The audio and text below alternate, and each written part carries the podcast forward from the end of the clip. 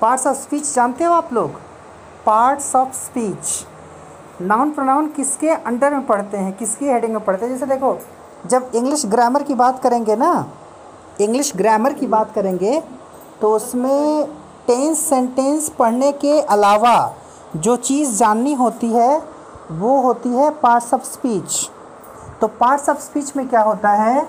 कि उसके कितने मतलब स्पीच के कितने पार्ट्स होते हैं। पार्ट्स ऑफ़ स्पीच तो इसके कितने डिविज़न्स हैं? इसके आठ डिविज़न्स होते हैं, जो पढ़ना होता है। ग्रामर की कह लो शुरुआत है। जैसे यहाँ आने के लिए जो सीढ़ी बनी हुई ना, सीढ़ी से एक एक सीढ़ी ऊपर चढ़ते हो धीरे धीरे तब आते हो। तो वैसे ही ग्रामर में एक एक सीढ़ी चढ़नी होती है आगे। तो पार्ट्स ऑफ़ स्पीच में क्या होता है? There are eight parts of speech आठ होते हैं, ठीक है? उसमें पहला जो होता है, वो होता है नाउन दूसरा जो होता है, वो होता है प्रो नाउन तीसरा जो होता है एडजेक्टिव जो चौथा होता है, उसको हम बोलते हैं वर्ब जो पांचवा है, उसको हम बोलेंगे एडवर्ब फिर प्रीपोजिशन प्रीपोजिशन फिर है इंटरजेक्शन इंटरजेक्शन एक होता है कंजंक्शन कंजंक्शन आगे पेज में लिख कंजंक्शन ठीक है? तो ये एट पार्ट्स ऑफ़ स्पीच हैं। क्यों इनको पार्ट्स ऑफ़ स्पीच कहा जाता है? सुनो भी लिखते फिर और साथ में।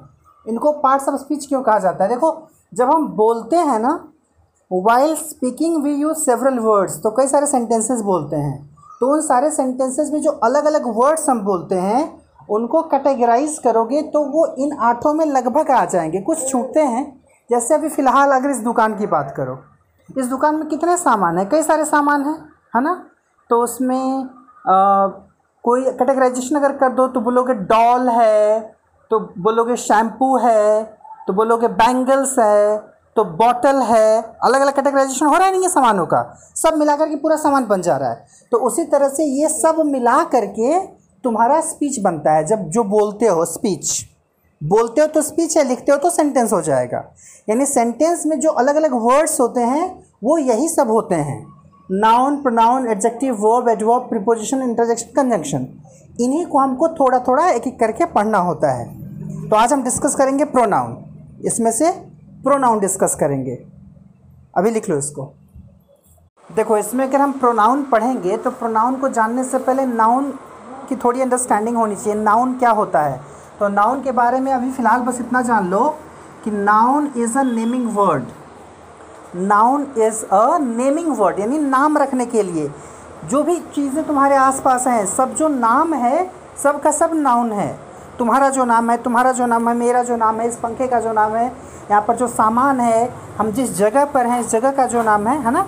पर्सन प्लेस थिंग इमोशन जिसका भी जो नाम है तो नाउन क्या होता है? Noun is a naming word तो जो नाम है सारे, वो सारे के सारे नाउन हैं। तो इतना जानना क्यों ज़रूरी था? क्योंकि हमें प्रोनाउन पढ़ना है। प्रोनाउन की बात अगर हम करेंगे, जिसको हम कहते हैं प्रोनाउन तो ध्यान से देखोगे प्रोनाउन वर्ड इसमें नाउन भी छुपा हुआ है। प्रो जोड़ नाउन से बना हुआ है ना? प्रो नाउन प्रो नाउन का मतलब प्रो नाउन इसका अर्थ अगर जानना चाहो तो इसका मतलब होता है for a noun for a noun for a noun का मतलब ये होता है नाउन के लिए। यानी नाउन की जगह पर जो वर्ड यूज़ किए जाते हैं, उन्हीं को प्रोनाउन कहा जाता है। बात समझ में आई? कैसे? जैसे, क्या नाम है? हिमांशु। अगर मैं मैं कहूँ कि हिमांशु तुम्हारा नाम है तो हिमांशु न बोल करके अगर मैं तुम्हारे लिए कोई वर्ड यूज़ करूँ तो क्या करूँगा इंग्लिश में? यू मैं तुम्हारा नाम न लेकर के बोलूँगा तो क्या बोलूँगा? यू जैसे मेरा नाम आनंद है तो अपना नाम अपना नाम तो मैं लूँगा नहीं, मैं क्या बोलूँगा? मैं तुम्हें पढ़ा रहा हूँ। या ऐसा बोलूँगा कि आनंद तुम्हें पढ़ा रहा है, नहीं ना? तो अपना नाम न लेकर के, नाम की जगह पर जो मैं यूज़ कर रहा हूँ, वो क्या है? नाउन की जगह यूज़ कर रहा हूँ तो pronoun my name is Anand I am not using the word Anand Anand की जगह जो वर्ड यूज़ कर हो क्या है?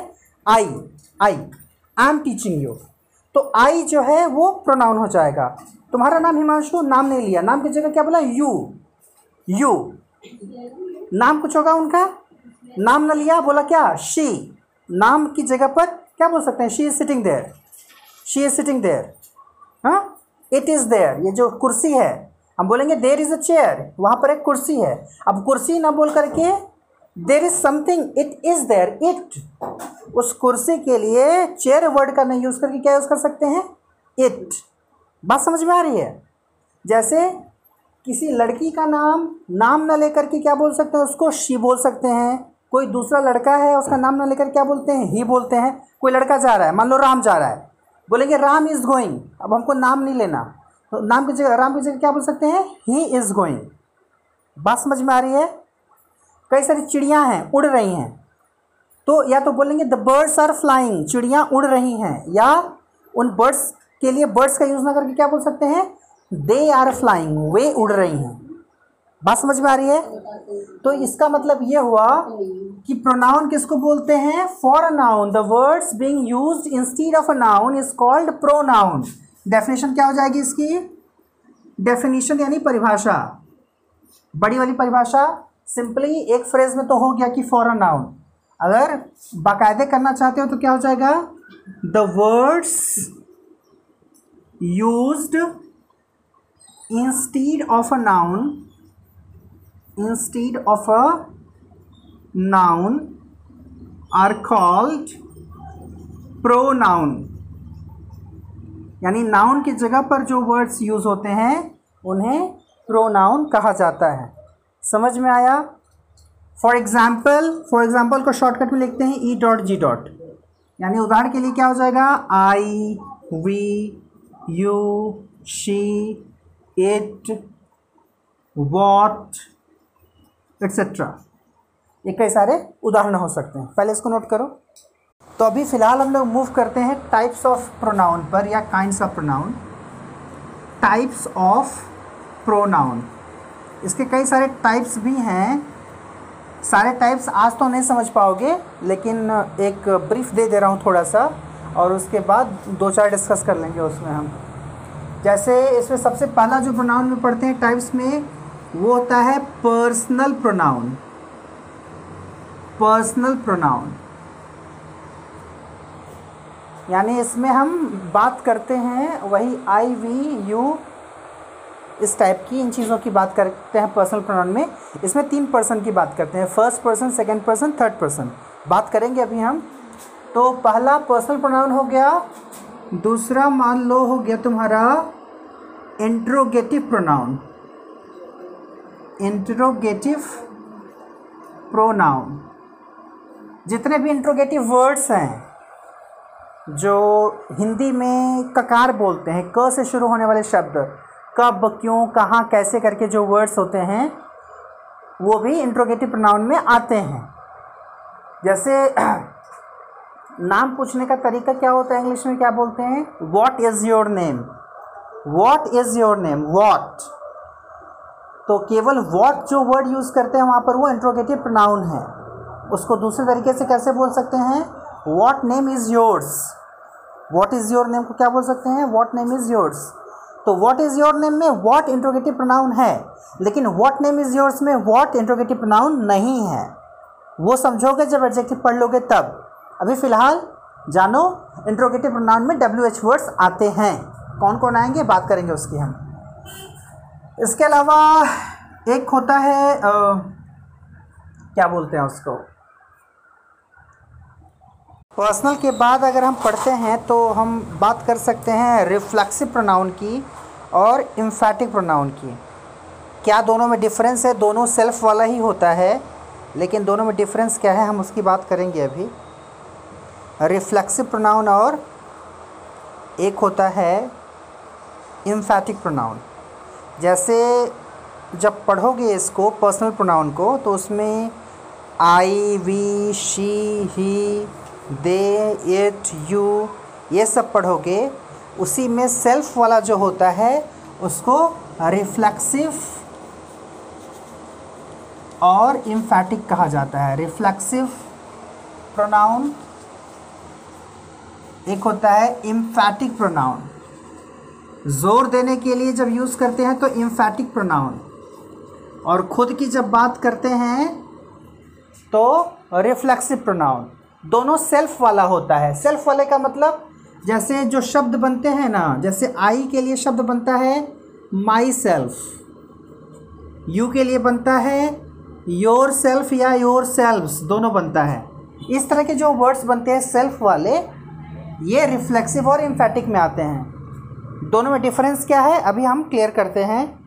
उसके अलावा, जो पढ़ना है वो है demonstrative pronoun demonstrative pronoun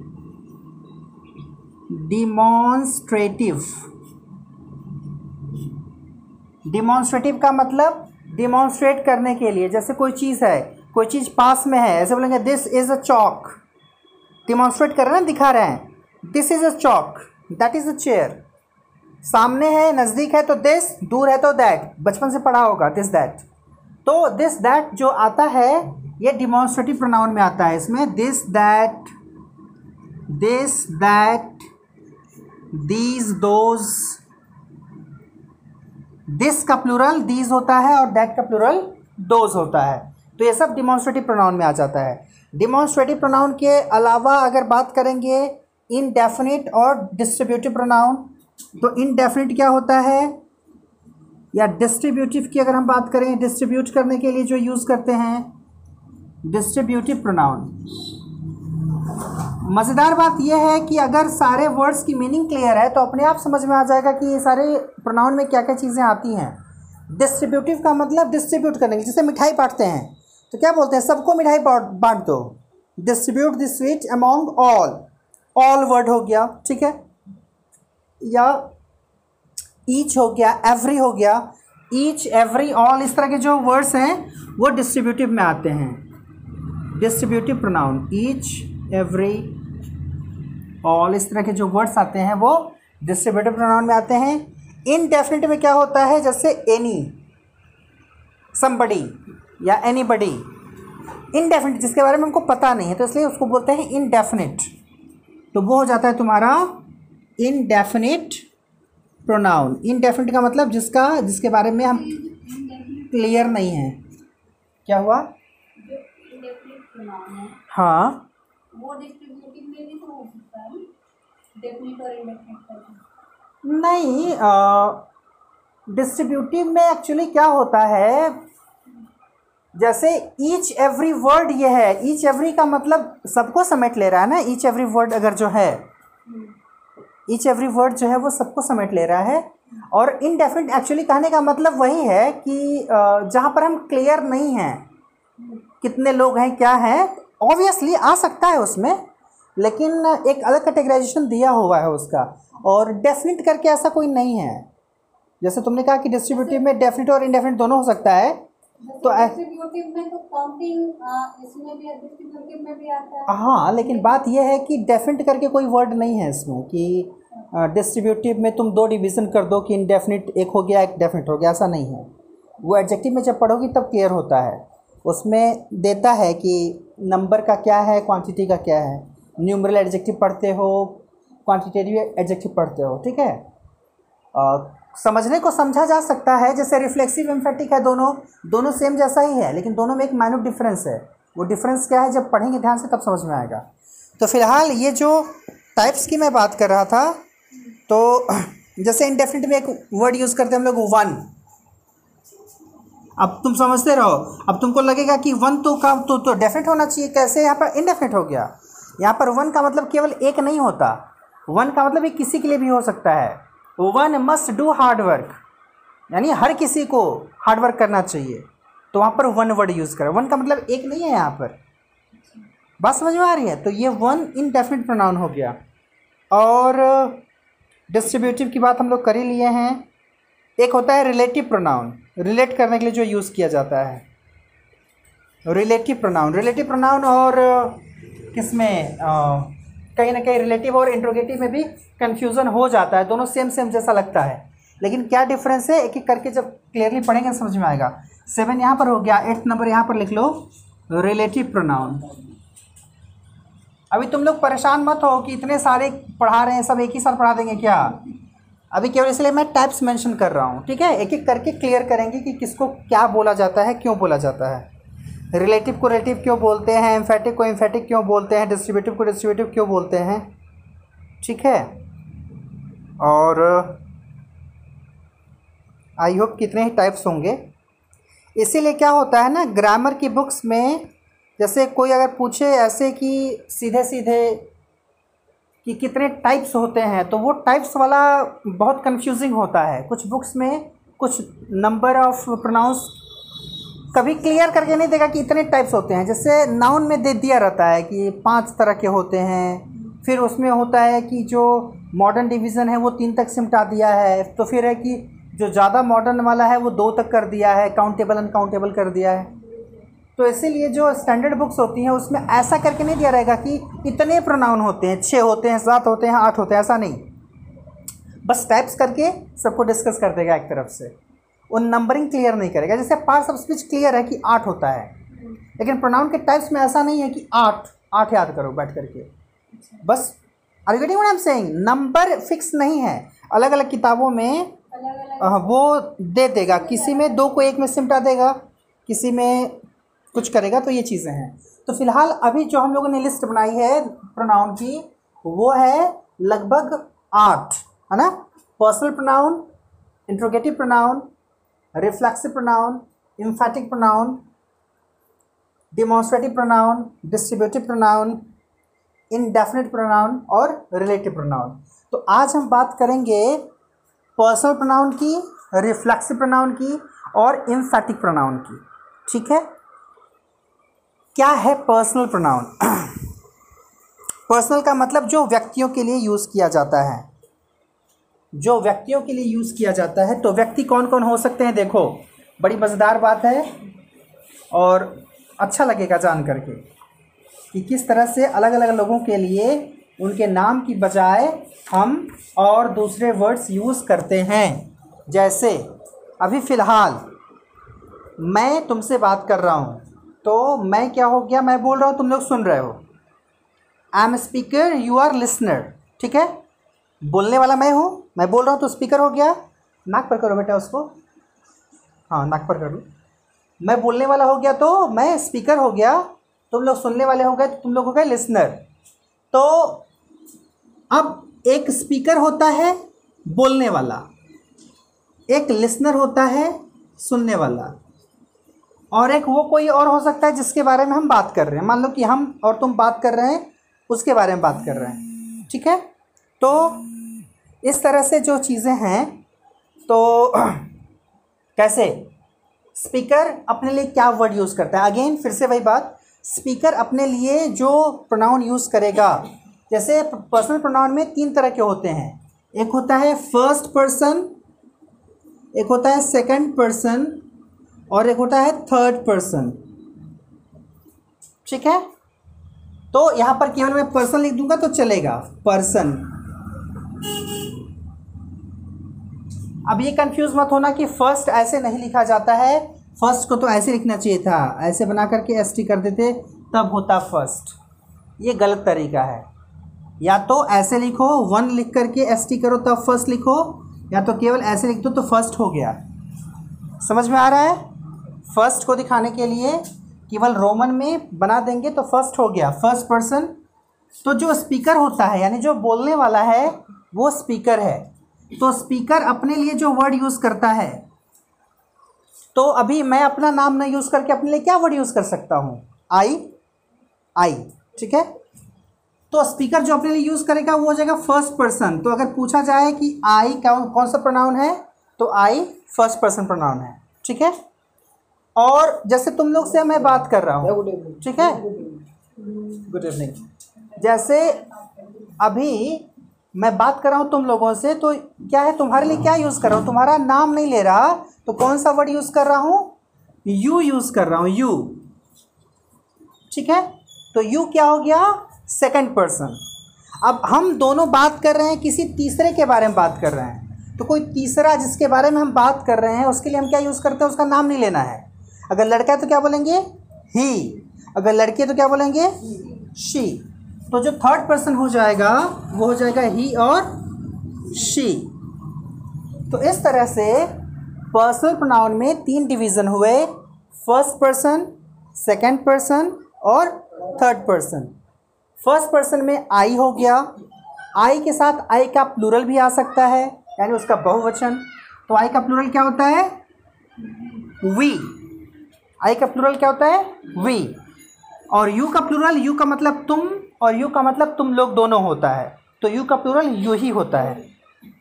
ही और शी दोनों का प्लूरल क्या होता है? या एक और वर्ड लिख लो इट ही शी इट कोई भी नॉन लिविंग चीज़ है तो उसके लिए हम इट वर्ड का यूज़ करते हैं।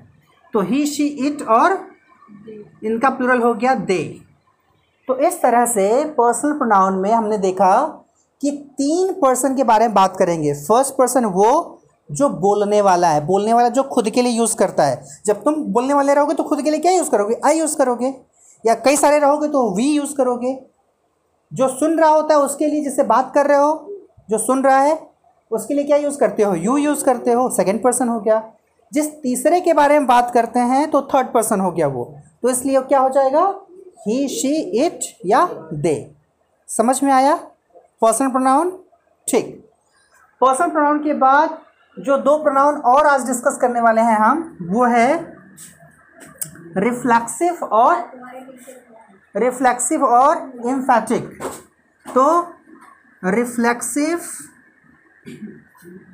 देखो रिफ्लेक्सिव वर्ड जो है, वो कहाँ से बना? रिफ्लेक्सिव वर्ड रिफ्लेक्ट से बना है। रिफ्लेक्ट एक बहुत अच्छा वर्ड है इंग्लिश का। जैसे अभी शीशे के सामने खड़े हो जाओ, तुमको अपना थोबड़ा नज़र आता है। तो वहाँ क्या हो रहा है? तुम्हारा चेहरा रिफ्लेक्ट हो रहा है। बात समझ में आ रही है?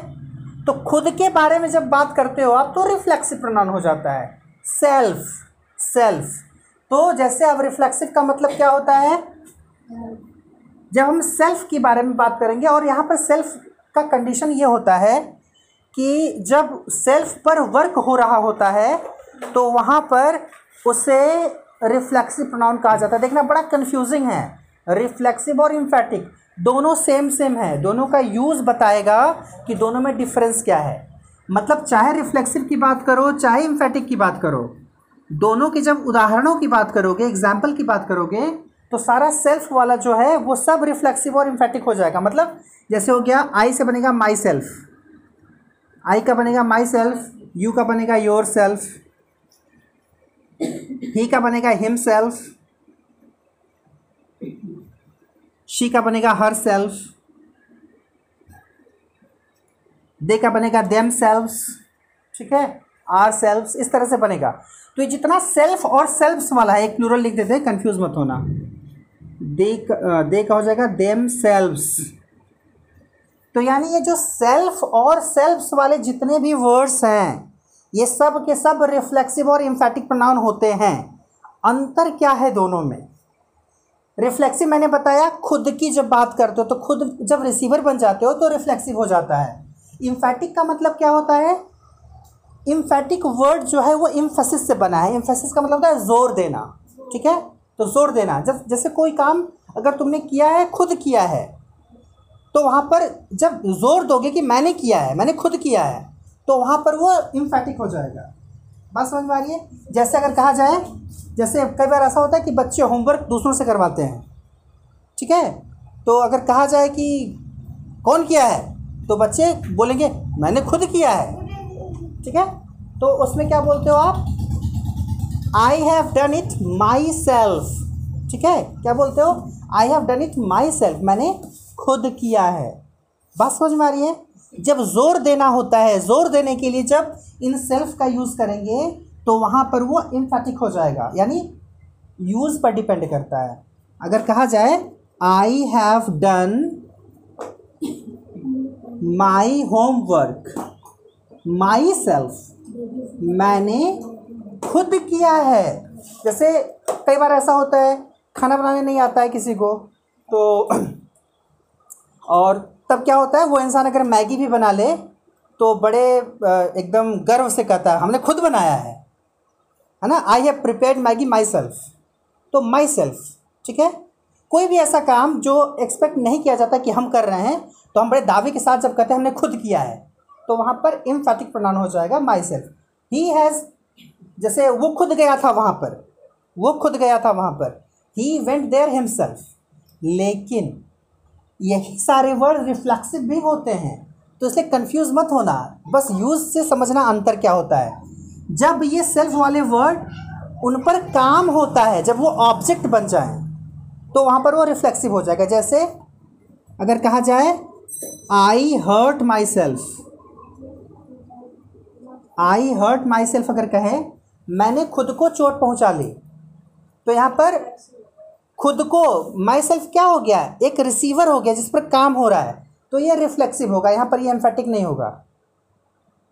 बात समझ में आ रही है?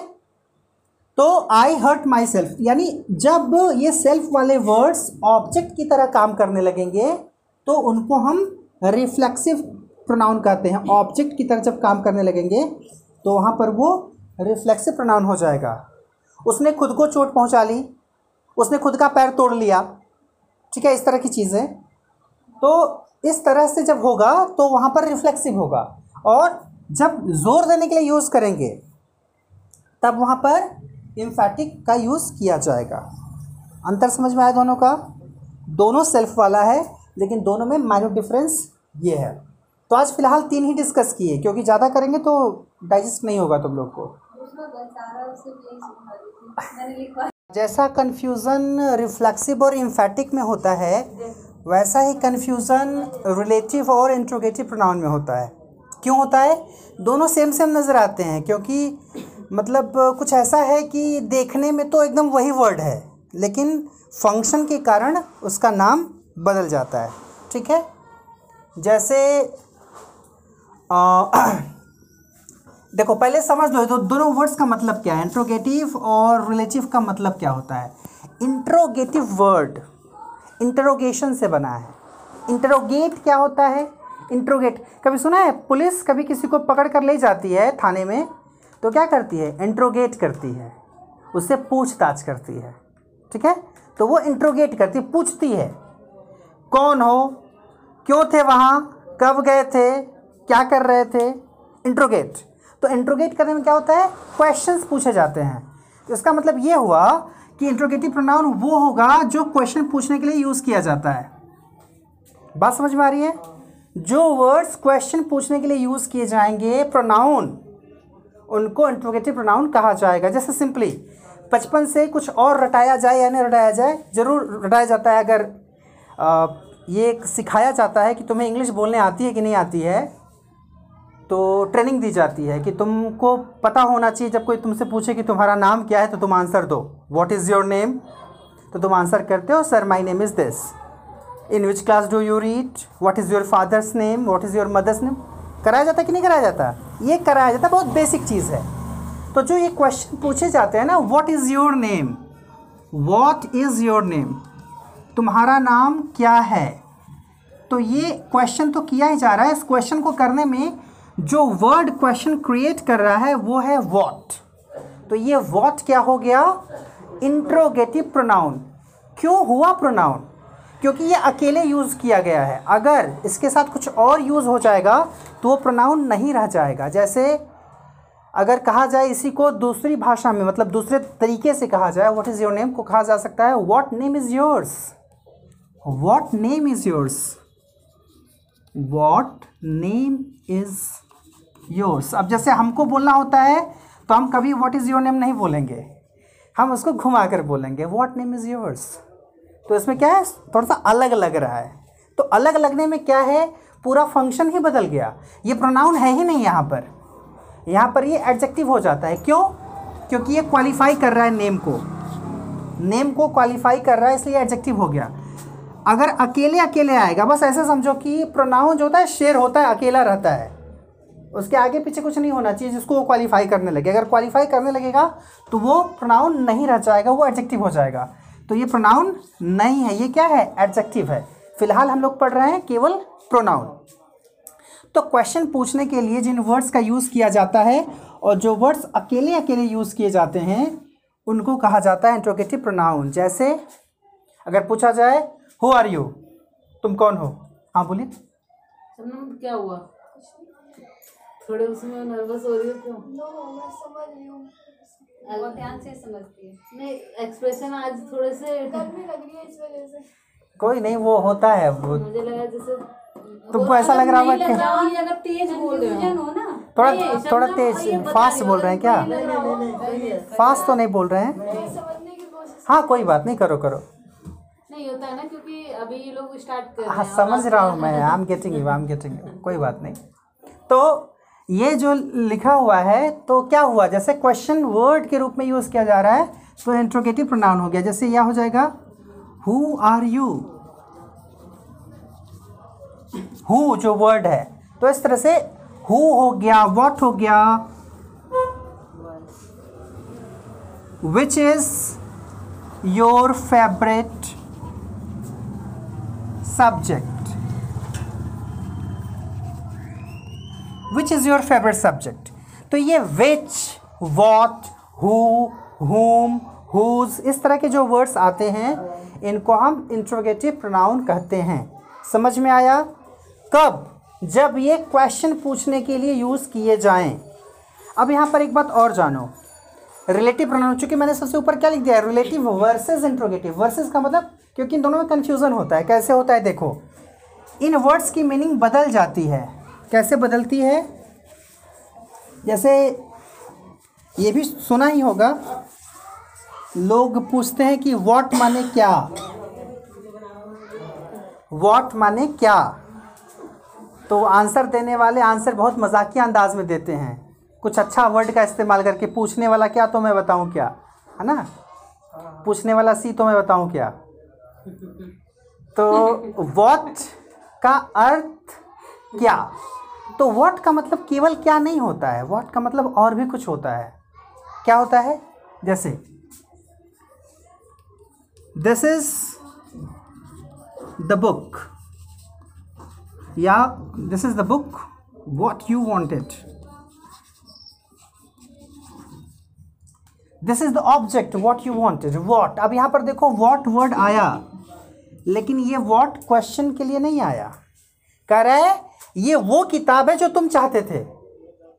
This is the book what you wanted या this is the book which you wanted तो वॉट या विच का जो यूज़ कर रहे हैं हम यहाँ पर, यहाँ हम क्या कर रहे हैं इसका यूज़ सिंपली हम रिलेट करने के लिए कर रहे हैं। क्वेश्चन पूछ रहे हैं क्या? नहीं पूछ रहे हैं। तो इसका मतलब ये हुआ कि जो वॉट वर्ड है वॉट का मतलब केवल क्या नहीं होता वॉट का मतलब जो भी होता है। बात समझ में आ रही है? उसी तरह से हु का मतलब केवल कौन नहीं होता। हु का मतलब जो भी होता है, यानी क्वेश्चन का आंसर भी वही वर्ड होता है। बात समझ में आ रही है? जैसे व्हाट का मतलब क्या होता है तो व्हाट का मतलब जो, उसी तरह से हु का मतलब कौन होता है तो हु का मतलब जो भी होता है।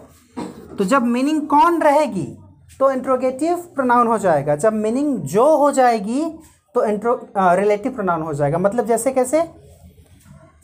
This is the person this is the person who is head of the institute head of the institute या हेड ऑफ़ द स्कूल या जो कुछ भी करो। हु ये वो व्यक्ति है जो इस इंस्टीट्यूट का हेड है। हु जो। यहाँ पर हु क्वेश्चन करने के लिए नहीं रिलेट करने के लिए। यूज़ किया जा रहा है, इसलिए हु क्या हो क्या रिलेटिव प्रोनाउन समझ में आ रहा है? This is the boy whom I met yesterday यानी ये वो लड़का है जिससे मैं कल मिला था whom ऐसे whom का मतलब होता है किसको ठीक है यहाँ whom का मतलब हो गया जिसको तो मैं बता रहा था ना जितने भी वर्ड्स हैं डब्ल्यू एच वर्ड्स उनका मतलब केवल क्वेश्चन नहीं होता उनका मतलब आंसर भी होता है व्हाट का मतलब क्या तो व्हाट का मतलब जो हु का मतलब कौन तो हु का मतलब जो वाई का मतलब क्यों तो वाई का मतलब क्योंकि वेयर का मतलब कहाँ तो वेयर का मतलब जहाँ बात समझ में आ रही है? जैसे कि this is the place where I wanted to leave ये वो जगह है जहाँ मैं रहना चाहता था. वेयर तो वेयर वहाँ पर रिलेट करने के लिए यूज़ किया गया है. हालाँकि वेयर की अगर बात करेंगे तो वो चला जाएगा, हो जाएगा वो एडवर्ब फ़िलहाल हम लोग केवल इन वर्ड्स को देखें. जैसे हु हो गया विच हो गया हुम हो गया वॉट हो गया.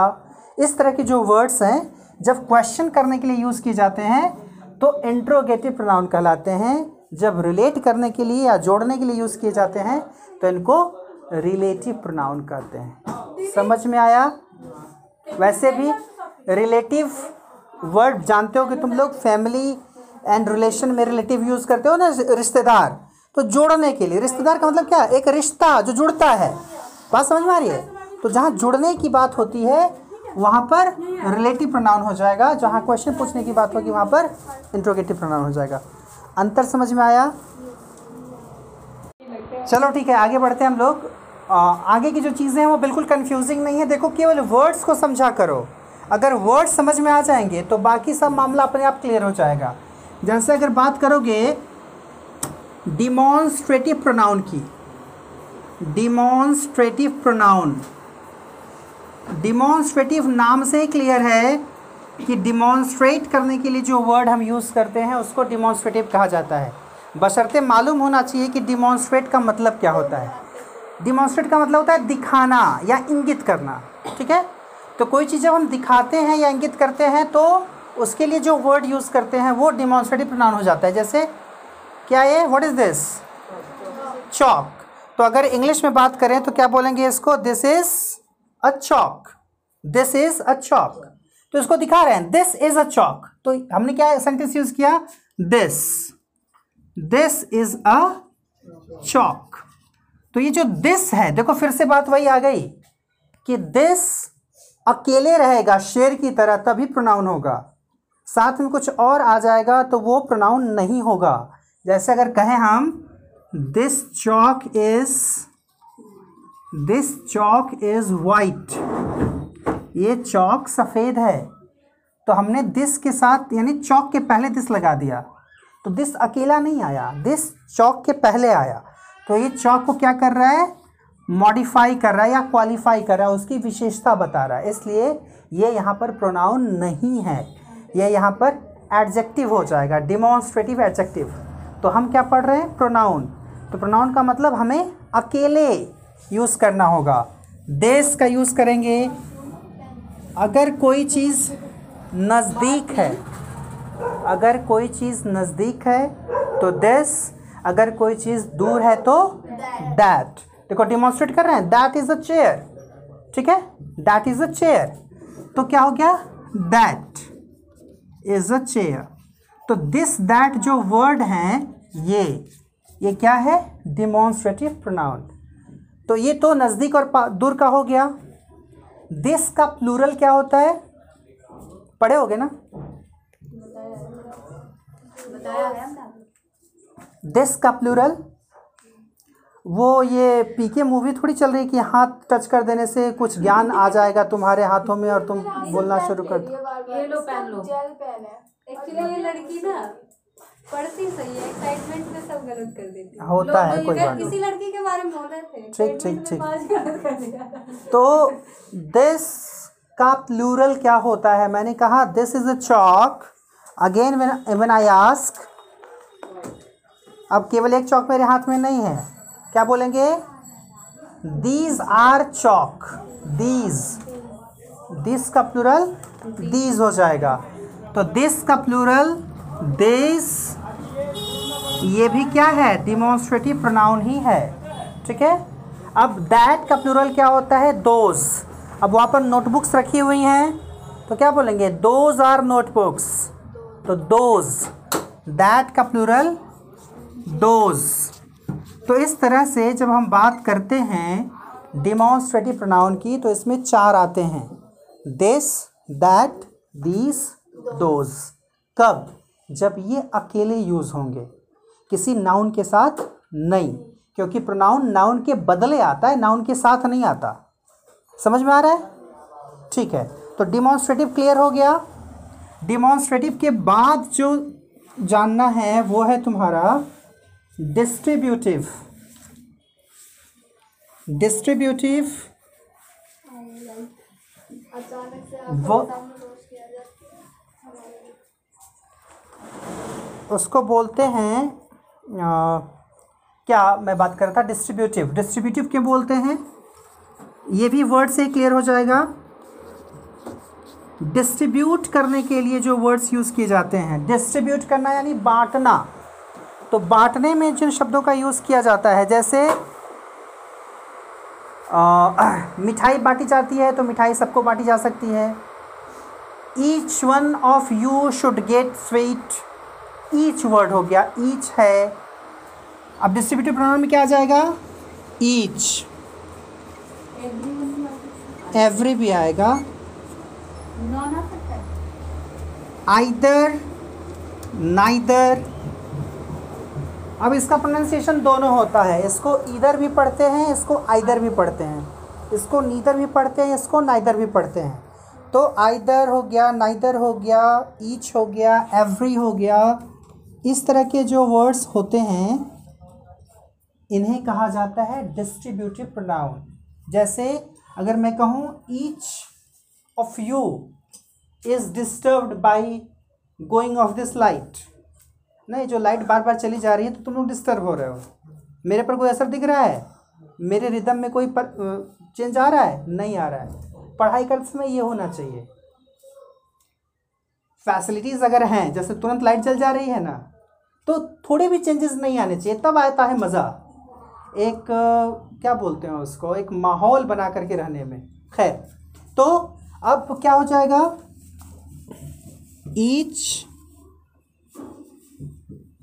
ईच वन या each one is getting upset कुछ भी कर लो, कोई ज़रूरी नहीं है, कोई भी सेंटेंस यूज़ कर लो, बस जानो कि ईच है इधर। इधर ऑफ़ अस इज़ बिज़ी यानी हम से कोई भी बिज़ी है। इधर का मतलब ऑप्शन में आ जाता है, या एवरी का ले जाएगा तो एवरी वन इज़ बिज़ी या एवरी वन इज़ इंगेज जैसा भी कुछ भी यूज़ करो, बस ये जानो कि ये जो वर्ड्स हैं सारे ईच इधर नीदर एवरी इस तरह के वर्ड्स इनको कहा जाता है डिस्ट्रीब्यूटिव प्रोनाउन नोट कर लो. मतलब क्या होता है? पहले से एक्चुअली टीचर हूँ। मैं अपने बच्चों को हर दूसरे दिन तीसरे दिन डेयरी मिल्क ऑफ़र करता रहता हूँ और आज तक कोई ऐसा बच्चा नहीं हुआ जो डेयरी मिल्क मेरा पा सका हो। मैं ऑफ़र ज़रूर करता हूँ। हाँ बिल्कुल बच्चे एक्साइटेड हो जाते हैं। डेयरी मिल्क मिलेगा। तो भाई अब हम इतने खैर ख्वाह तो हैं नहीं कि डेयरी मिल्क लेकर के बैठे हैं। क्वेश्चन भी वैसे ही पूछेंगे कि देना न पड़े। और ऐसा नहीं है कि क्वेश्चन मैं आउट ऑफ़ सिलेबस पूछता हूँ, ऐसा भी नहीं है। मैं जो पढ़ाया रहता हूँ, उसी में से पूछता हूँ। But I know your limit खैर, कोई बात नहीं, होता है। चलो, आगे बढ़ते हैं। इनडेफिनिट प्रोनाउन इनडेफिनिट देखो अगेन नाम से क्लियर है। डेफिनिट का मतलब होता है जो निश्चित होता है, उसको डेफिनिट कहा जाता है। और इनडेफिनिट का मतलब होता है जो अनिश्चित होता है। जिसके बारे में हम श्योर नहीं है सिंपली अभी कुछ दिनों पहले पता चला था कि राखी गायब हो गई यहाँ से। ठीक है? हुई थी। देर वॉज़ अ टाइम तो अब उसमें क्या होगा? अब पता तो है नहीं कि क्या है। डेफिनेट तो था नहीं कौन है। अगर डेफिनेट था तो नाम लेकर बोल देते। लेकिन इनडेफिनेट है। तो क्या हो जाएगा? समबडी स्टोल स्टोल मतलब चुराया। Somebody stole rakhis. तो समबडी समबडी क्लियर नहीं है? कोई भी। तो समबडी इस एग्ज़ाम्पल से इस एग्ज़ाम्पल से तुम लोग परेशान मत होना। मैंने तुमको एकदम रिलेट करने के लिए बताया है ठीक है? और कोई बात नहीं है। अब ये लोग पता कहाँ जा रहे हैं? हाँ। उसकी बहन राखी है छोटी। अच्छा ऐसी बात है। तो यहाँ पर कुछ ज़्यादा टैलेंटेड बच्चे हैं। चलो कोई बात नहीं। तो समबडी जैसे देखो समबडी है समबडी समबडी स्टोल या somebody somebody was going there हम लोग कन्फर्म नहीं है। कोई जा रहा था उधर? Somebody was going there clear नहीं है कौन था। ठीक है? समबडी या, अगर हम कहें do you want anything do you want anything anything confirm नहीं है क्या? कुछ चाहिए क्या आपको? Do you want anything anything क्या है? इनडेफिनिट है। बात समझ में आ रही है? या एक बहुत अच्छा वर्ड जो जानना ज़रूरी है तुम लोगों को इस लेवल पर, हालाँकि अभी चीज़ें उतने अच्छे से समझ में नहीं आएँगी, लेकिन चूँकि यहाँ पर एक दो बड़े लोग भी हैं जिनको शायद समझ में आ जाए तो बताना ज़रूरी है। वन का use O N E one O N E one अगर हिंदी पूछे तो वन का मतलब तुम जानते हो नंबर बोलते हैं, संख्या एक। तो वन अगर संख्या एक है तो वो कभी एडजेक्टिव हो जाएगा, कभी नाउन हो जाएगा, लेकिन यहाँ जो वन होगा ये इनडेफिनेट प्रोनाउन होता है, कैसे? जैसे अगर सिंपली हम बात करें, अगर हम लिखें one must do hard work अब ये वन कोई भी हो सकता है, कोई क्लियर नहीं है कौन है, कोई भी हो सकता है। वन का मतलब यहाँ पर है कि हर किसी को हार्ड वर्क करना चाहिए। अब इस वन का मज़ा क्या है, इसका यूज़ क्या है, देखो। क्या इसकी इम्पोर्टेंस है? जैसे प्रोनाउन जब पढ़ोगे पर्सनल प्रोनाउन में एक वर्ड आता है इट आई टी इट ठीक है? तो अब उस इट का एक मज़ेदार यूज़ क्या होता है? जैसे देखा होगा, जो छोटे बच्चे होते हैं, बहुत छोटे होते हैं, देखने में कन्फ्यूज़न हो जाता है, लड़का है कि लड़की है? छोटे बच्चे, लड़का लड़की जैसा नज़र आएगा, लड़की लड़का जैसा नज़र आएगी। तब वहाँ पर उनके लिए, जैसे मान लो कोई बच्चा गिर गया, ठीक है? तो अब अब पता नहीं है कि वो लड़का है कि लड़का, लड़की है, वो गिर गया। तो क्या बोलोगे? He has fallen she has fallen क्या बोलोगे? क्लियर नहीं है। लैंग्वेज कैसे हेल्प करती है? तो वहाँ ही शी का यूज़ न करके इट का यूज़ कर सकते हो। छोटे बच्चों के लिए इट का यूज़ किया जाता है। इट वैसे नॉन लिविंग के लिए यूज़ करते हैं, लेकिन छोटे बच्चों के लिए भी इट का यूज़ किया जाता है। उसी तरह से इंग्लिश में जब सेंटेंस यूज़ करते हो तो कोई भी जब आ, आगे बढ़ोगे जब बड़ी क्लासेस में जाओगे तो ऐसे सेंटेंसेस तुमको लिखने को मिलेंगे। कोई अगर ऐसी बात लिखनी होती है तो देखोगे ज़्यादातर जगहों पर ही का यूज़ किया जाता है। जैसे सारी बात मर्दों के लिए ही कही गई है। तो ऐसा होता नहीं है। बात समझ में आ रही है? ज़्यादातर देखोगे तो ही ही का यूज़ ज़्यादा मिलेगा। तो अब उसमें क्या होता है? अब हम लोगों के लेवल पर जब कुछ लिखना होता है तो ऐसा कोई सेंटेंस लिखना होता है जहाँ हमें औरत आदमी दोनों को समेटना होता है। तो एक तरीका होता है कि हम ऐसे करके लिखें। He she should know his her duty इस तरह से लिखना पड़ता है। ही शी शुड नो अब दोनों के लिए अलग अलग होता है। हिज हर यानी इसका मतलब ये हुआ कि लड़का हो या लड़की, उसको अपना कर्तव्य मालूम होना चाहिए। तो इस तरह से लिखेंगे। He she should know his her duty